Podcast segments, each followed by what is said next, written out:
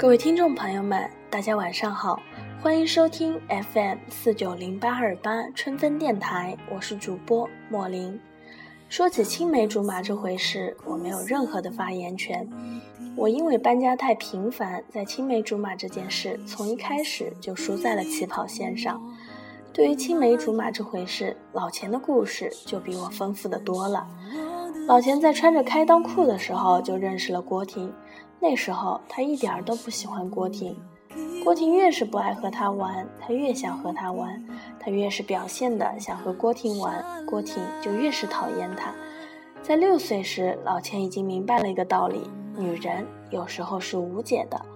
老钱在七岁的时候搬到市里上小学，没想到他进教室见到的第一个人就是郭婷。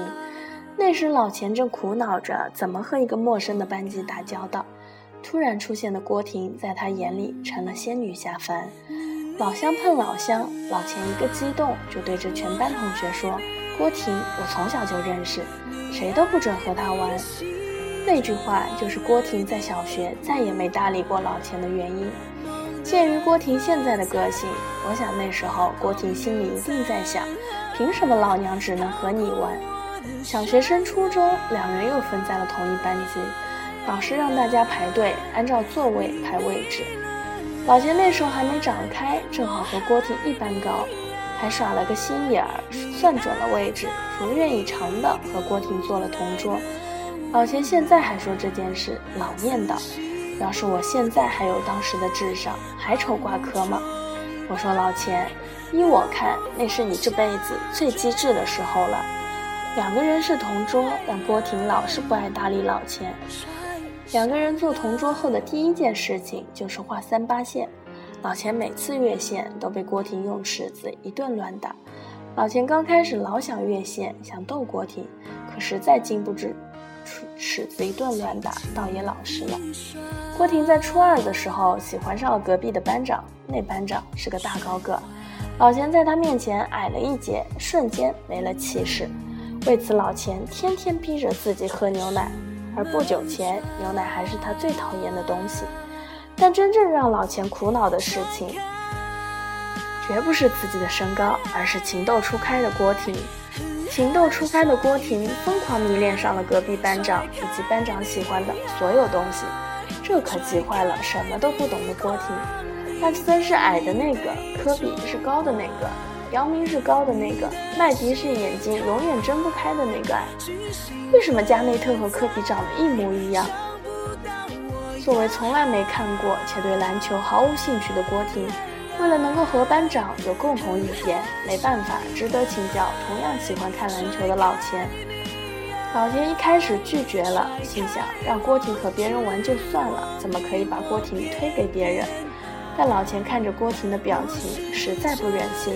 叹口气，把一本杂志扔给了老钱面前的郭婷，说：“要了解 NBA，就要先从篮球先锋报开始，以后有不懂的再问我。”要命的是，老钱在那一刻明白自己已经彻底喜欢上了郭婷。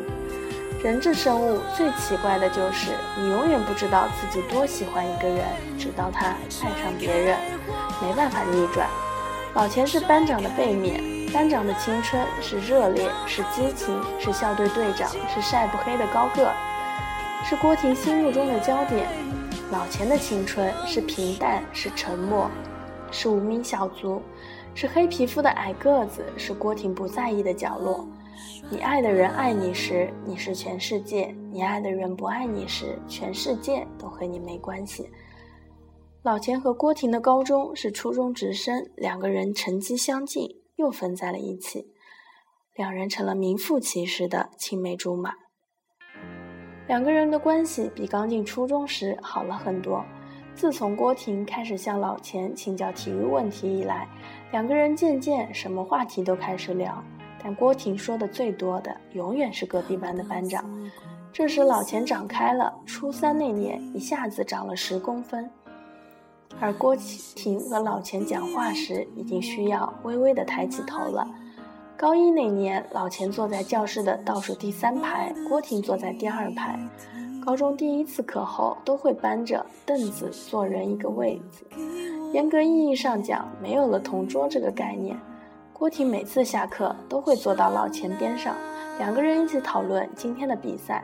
不知道情况的人一直以为他们是情侣，不知是有意还是毫不在意。郭婷也从来不去澄清，直到高三那年，他和班长走到了一起。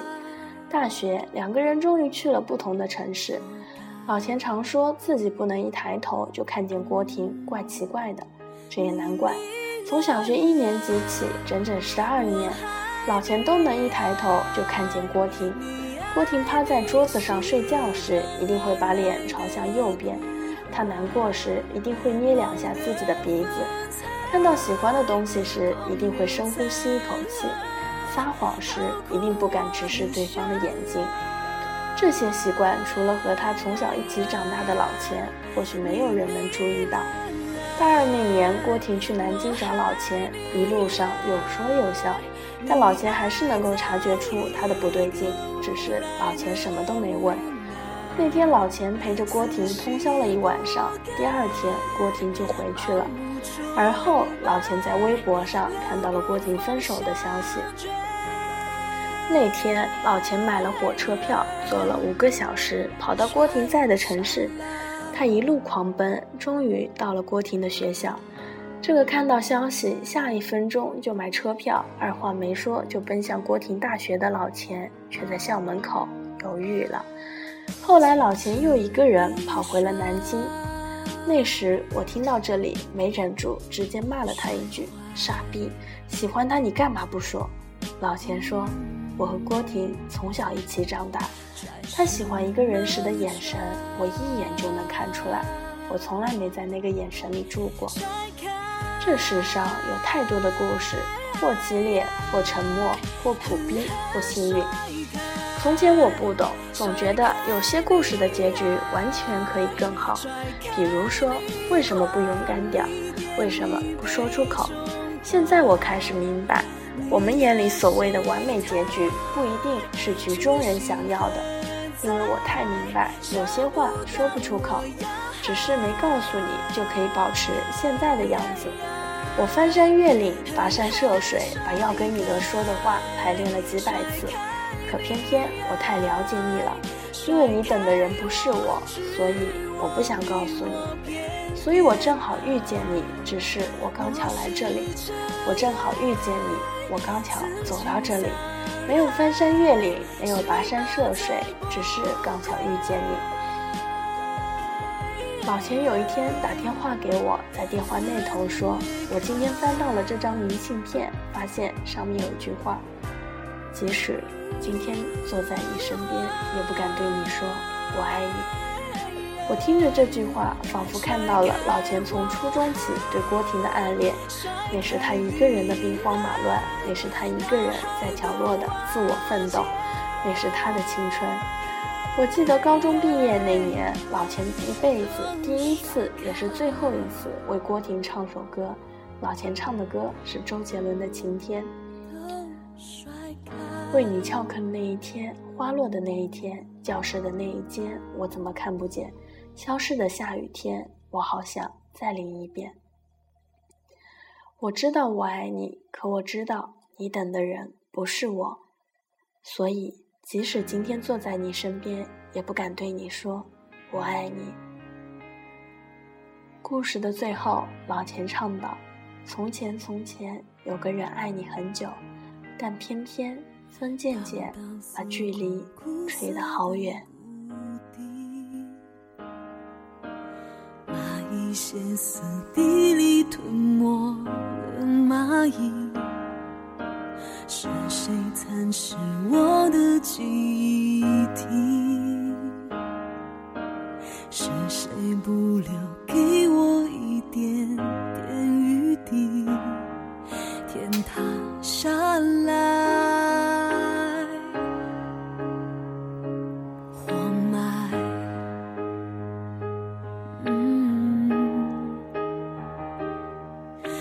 只好等。